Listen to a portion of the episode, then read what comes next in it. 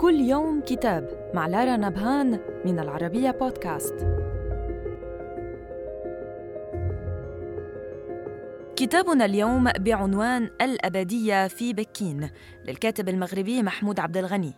يستعيد فيه الكاتب العلاقة القديمة للمغاربة مع الصين ممثلة في الرحالة الشهير ابن بطوطة. مستشهدا بقول لهذا الأخير جاء فيه وأهل الصين أعظم الأمم أحكاما للصناعات وأشدهم إتقانا لها. ليكتب تحت عنوان أين صورتي من أهم الصناعات التي اعتاد عليها الصينيون. كما ذكر ابن بطوطة في رحلته فن تصوير كل من يمر ببلدهم من الغرباء. ففي القرن الرابع عشر كان الصينيون يرتابون من الغريب ويحتاطون من أن يرتكب فعلا يوجب فراره عنهم فيقومون بتصويره. فكانوا يصورونه ويبعثون صورته في كل البلاد. صدر الكتاب عن دار نثر في سلطنة عمان وإلى اللقاء مع كتاب جديد.